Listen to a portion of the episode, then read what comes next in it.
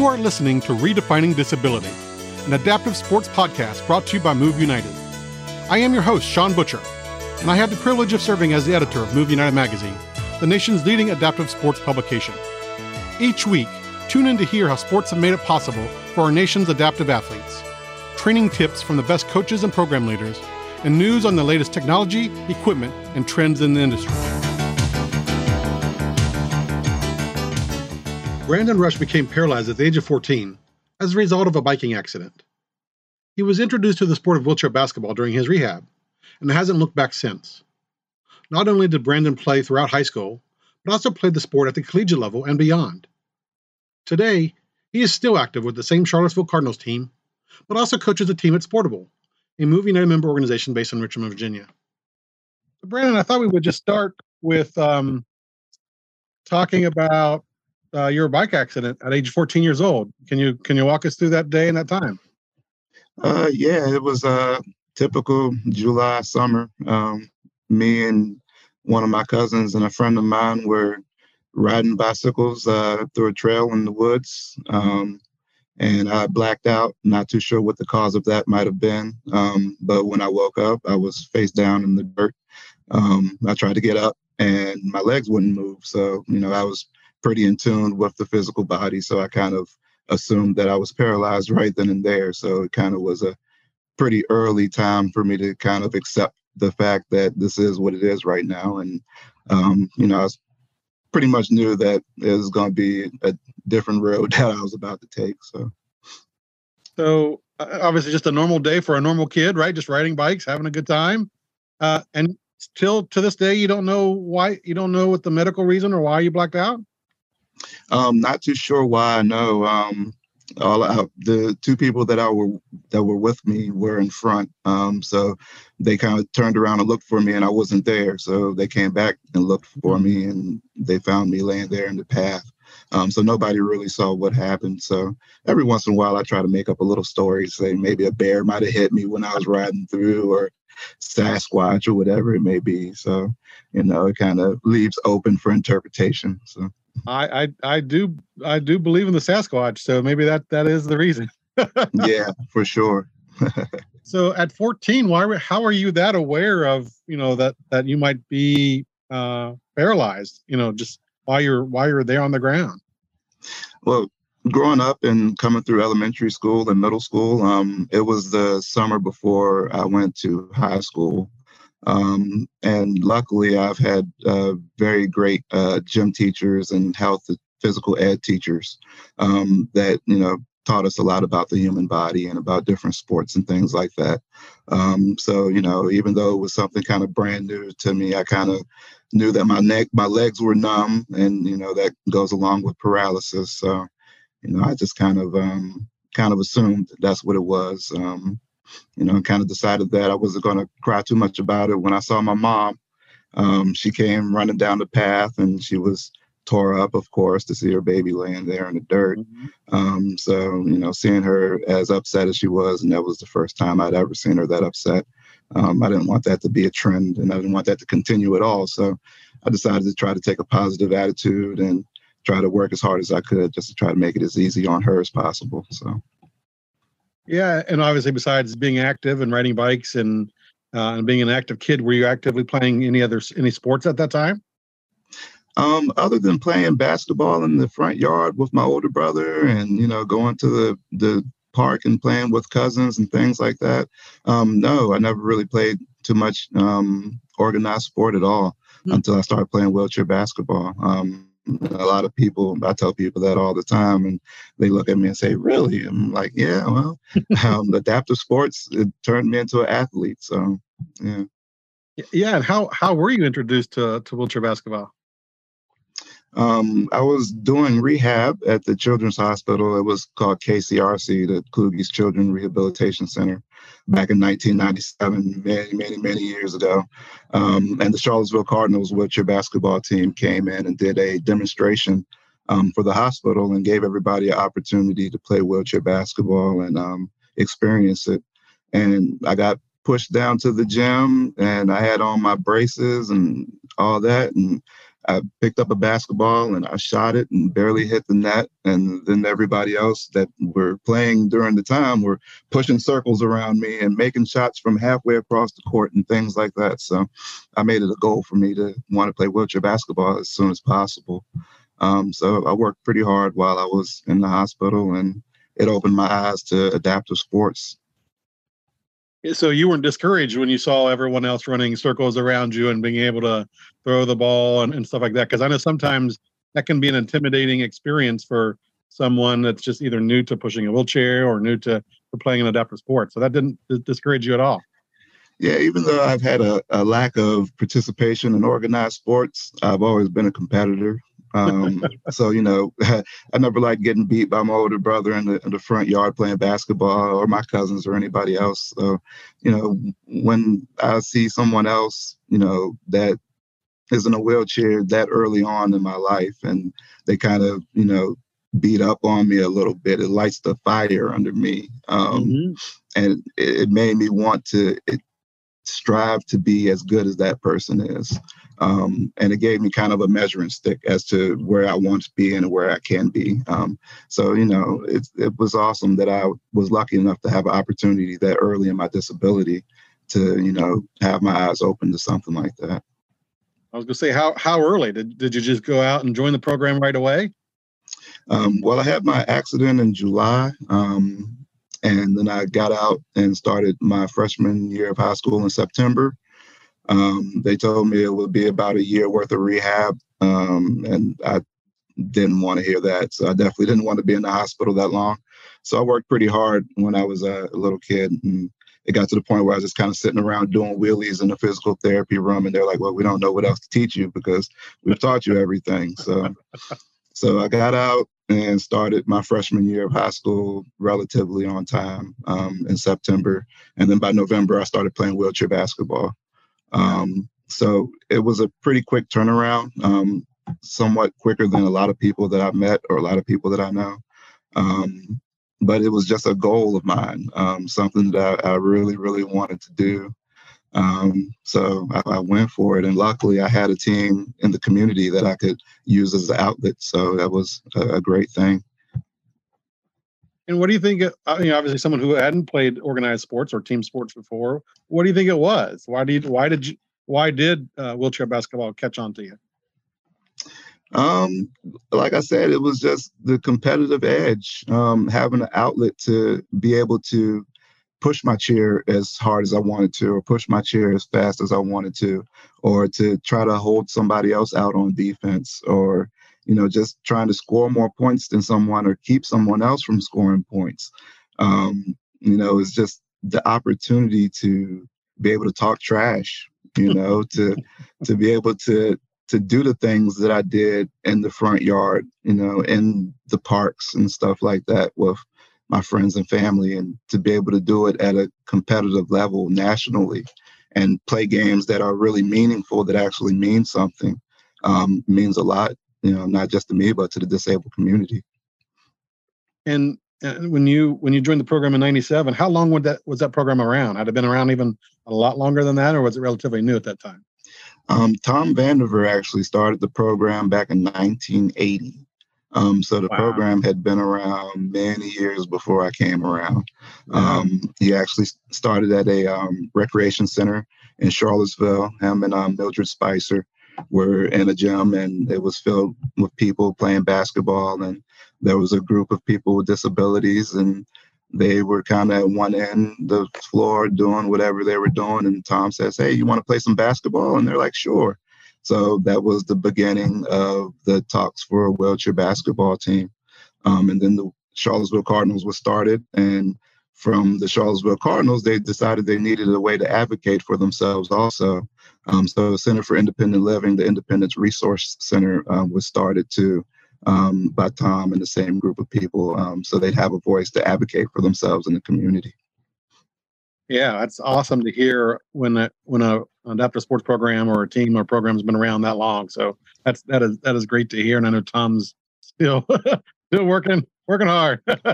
still doing it, man. He's our fearless leader. He's um he's done so much for the community. He's done so much for people with disabilities. He's been by far the biggest advocate for people with disabilities in Central Virginia, hands down.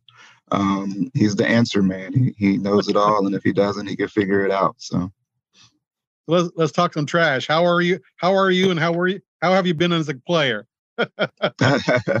well, I don't I don't talk too much trash. I like to let my game speak for itself. I love it when other people talk trash though, especially when I realize that's the only resource they have left. Um, you know, because it gets to a point where you know you're beating them to a point where they can't do anything else but try to get in your head and then you're like oh that's not working so you just try to you know keep doing what you're doing physically um but yeah i like to let my game talk for for for my uh for for me more so than talking trash but there are definitely times when i play against friends or old college friends and stuff like that where you know you say a couple extra words just because in the spirit of competition so yeah and and how has how has wheelchair basketball led you in different directions? I know you played at the collegiate level, right?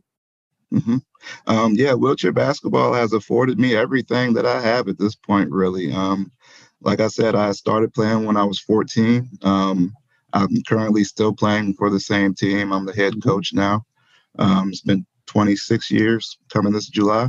Um, um, wheelchair basketball gave me the opportunity to go to college at Edinburgh, Edinboro University in Northern Pennsylvania um, where I learned the bulk of you know the logistics behind wheelchair basketball, the X's and O's um, from Jim Glatch, the great Jim Glatch up there. Mm-hmm. Um, a great program so, there. Yeah.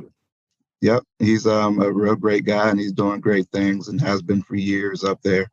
Um, so you know, I started playing you know wheelchair basketball in '97. Um, went to high school and then I went to community college for a couple years so I could transfer to Edinboro And then in between the time of going to community college and leaving for Edinboro, I worked at Circuit City, uh, old store back in the day. Um, oh, I remember Circuit so I worked City. there. oh yeah, it was man one of my favorite places. I tell you. Um, so I worked there before I went to Edinboro, and then came back from Edinboro and got another job in retail and worked at Toys R Us and then worked at Sears. And then after Sears, Tom was like, "Hey, you want a job working at the center?" Um, and I was like, "Yeah, sure, I'll give it a try." Um, and the center is ran by people with disabilities, um, by people with disabilities, um, and we help people with disabilities, and we work with the community, so people with disabilities can be as independent as they want to be. Um, so I went from just being a basketball player and just showing up and playing games to having an office and you know having actual duties and things to do and stuff mm-hmm. like that. Um, so it blossomed from just a game into an actual career for me. Um, and I've been working in adaptive sports and working in this field for 16, 17 years maybe. Kind of stopped counting just yeah. at this point so. Time flies when you when it doesn't seem like a job sometimes right? Exactly. They say find something you love to do you won't work anymore so. There's so a couple was... days it does seem like work but for the most part it, it's, it's a lot of fun so. So that's when you started with the center was about 16 years ago? Yeah. And like what is your what is your like roles or responsibilities there? I am a peer advocate um and I also help work with the uh, Part B funding here at the center. Um, we are a government funded nonprofit. Mm-hmm. Um, so we receive money from the government, and there's you know certain things that we have to do with that money. Um, and I'm part of helping make sure that that stuff gets done. So, and then the more fun side and kind of the bigger side that I spend most of my time um, is the community um, advocacy portion of it. Um, we still have the wheelchair basketball team, as I said, and it still stems out of our Center for Independent Living here. And we use it as an advocacy tool um, out in the community um, so we can teach people about adaptive sports and about people with disabilities and um, give people an opportunity um, not only to see or play wheelchair basketball, to, but to share the same space with someone that has a disability. Um, and just to let people know that, you know, unfortunately things happen. I acquired my disability when I was 14. Um, the disability disabled community is the one community that anybody can join um, with open arms. Unfortunately, um, mm-hmm. you know, bad things happen, but we are an outlet that's out there for people to stay active, and there are many outlets like us. So we do our best to be out in the community to let people know that. Yeah, that's a great point, Brandon. I've said that a, a, few times myself in terms of it is it is a community that that some of us can involuntarily or voluntarily join at any yeah. point in our life, you know, whether from birth or all the way up through. So I think it's a, an important point to, to remember.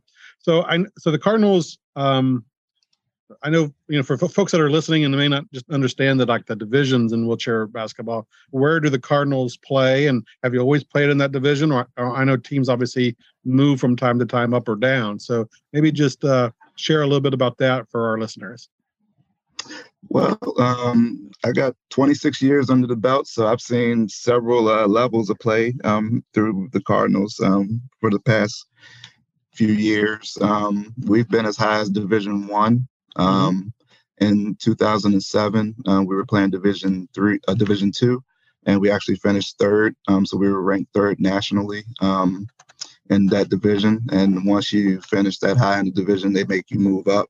Mm-hmm. Um, so we moved up from Division Two to Division One, and it was a very, very tough season after that. Um, the difference in competition is just leaps and bounds between Division One and Division Two, and even Division Three.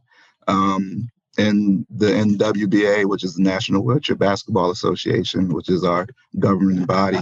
Um, there's many different levels, starting with the prep division, um, which is actually kids that play on a rim that is eight feet tall. Mm-hmm. Um, and after that division, everybody else plays on a 10 foot rim. Mm-hmm. Um, so there's prep, and then there's junior varsity, there's varsity. Um, I helped coach a team, a junior team in Richmond called the Sportable Spokes.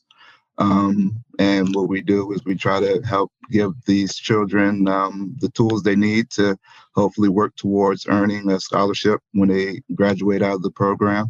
Um, they're kids from kindergarten through senior year of high school. So once they graduate their senior year, hopefully we've given them the tools to progress and go to college somewhere and continue their education and continue to be athletic by playing wheelchair basketball or some other adaptive sport Mm-hmm. um, at a collegiate level.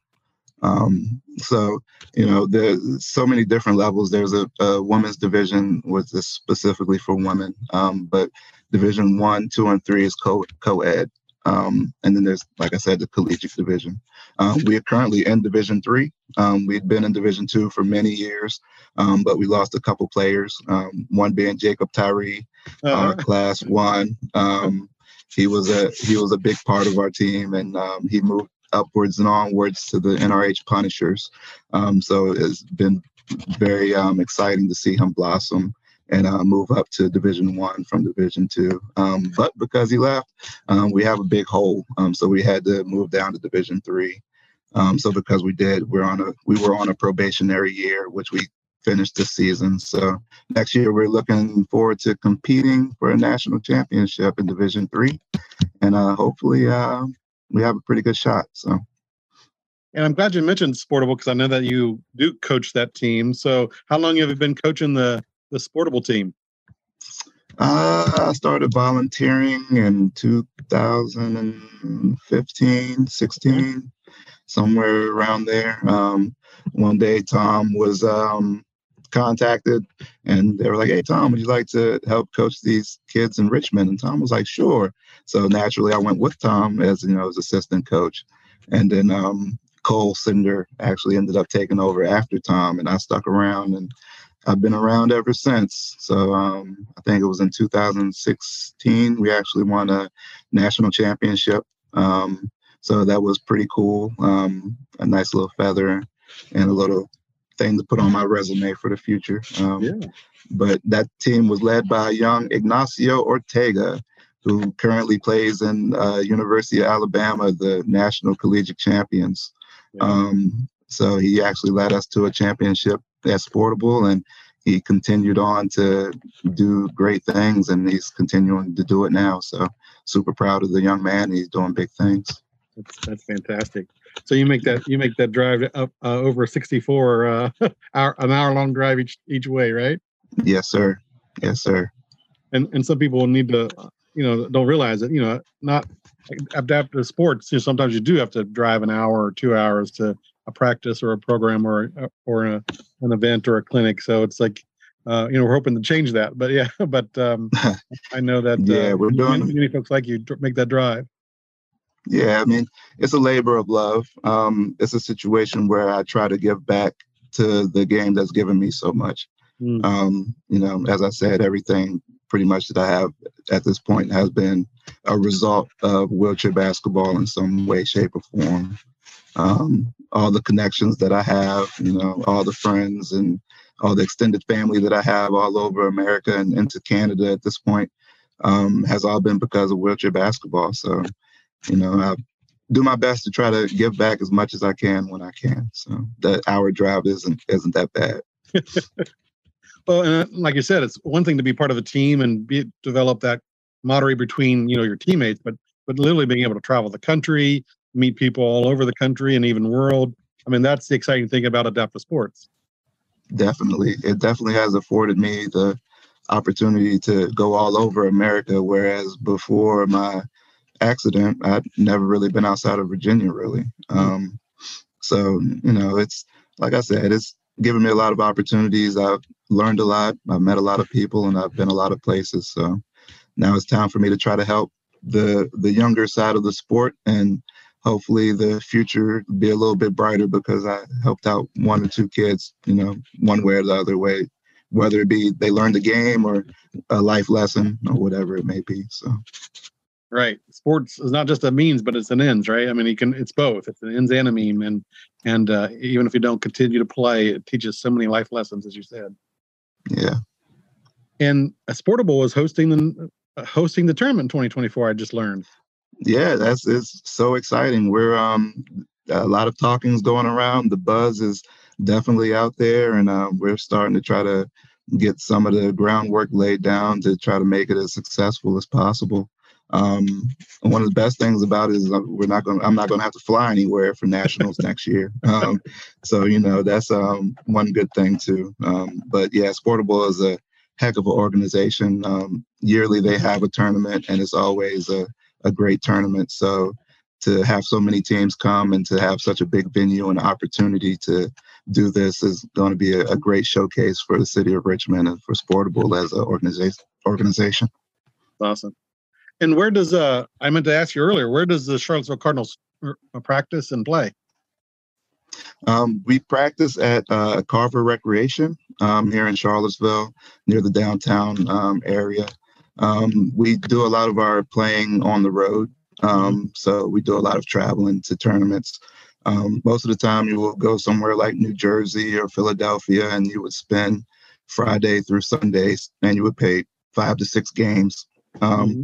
So that's where the bulk of your schedule would come, trying to get to three and four pretty important tournaments throughout the year to try to be seen and to play some important teams so you can get ranked properly as you go into nationals. Yeah. And I know that you're always, as you as you mentioned, a big part of your life and, and career has been trying to engage, you know, other other individuals. How do you what how do you describe wheelchair basketball to maybe someone who you're talking to about the sport that's never played it and and and and why would why would someone want to play wheelchair basketball wheelchair basketball is extremely competitive that's the first thing i tell people um, a lot of times um, people when they think of disability or people with disabilities um, they think the absolute worst. Um, they think that either you can't do or you're not able to do or instead of thinking about what you can do. Um, so a lot of times I tell people that for the most part is a lot like stand-up ball, um, but it, it, once you hear them chairs bang against each other, that's when you realize the um, main difference between the two. Um, I like to say um, something I learned from Tom also is that you know after a while, if you are a basketball fan and you show up to watch wheelchair basketball, usually the first thing you see is the wheelchairs, but by the time halftime gets there, the wheelchairs start to fade away, and you start to just see basketball players. Um, mm-hmm. And then you just start to enjoy the game and enjoy the ball going in the rim and everything else that comes with the game of basketball. Um, so I just always tell people that you know if you're going to give it a try, just go into it with an open mind, um, and just know that you know nobody's good at anything the first time for the most part. And if you are, then maybe we should, you know, break your toe and get you in a chair so you can qualify to play wheelchair basketball. so, Yeah. But yeah, no, it's just it's extremely fun sport. Uh, that's first and main thing that I try to get across to people. Um, and extremely competitive. So. And our podcast is called Redefining Disability. How do you redefine disability? Um, I don't really define disability. I more so define my ability. Mm-hmm. Um, I, I like I have a long list of things that I can do, and I'd rather talk about the, that instead of the short list of things that I can't do. It gives me a lot more to talk about. So, anything else you'd like to share? No, I, well, look, thank you. I appreciate the opportunity to talk with you. Um, it was a pleasure meeting you not too long ago. Um, y'all are doing great things for the disabled community, and thank you very much for everything y'all do.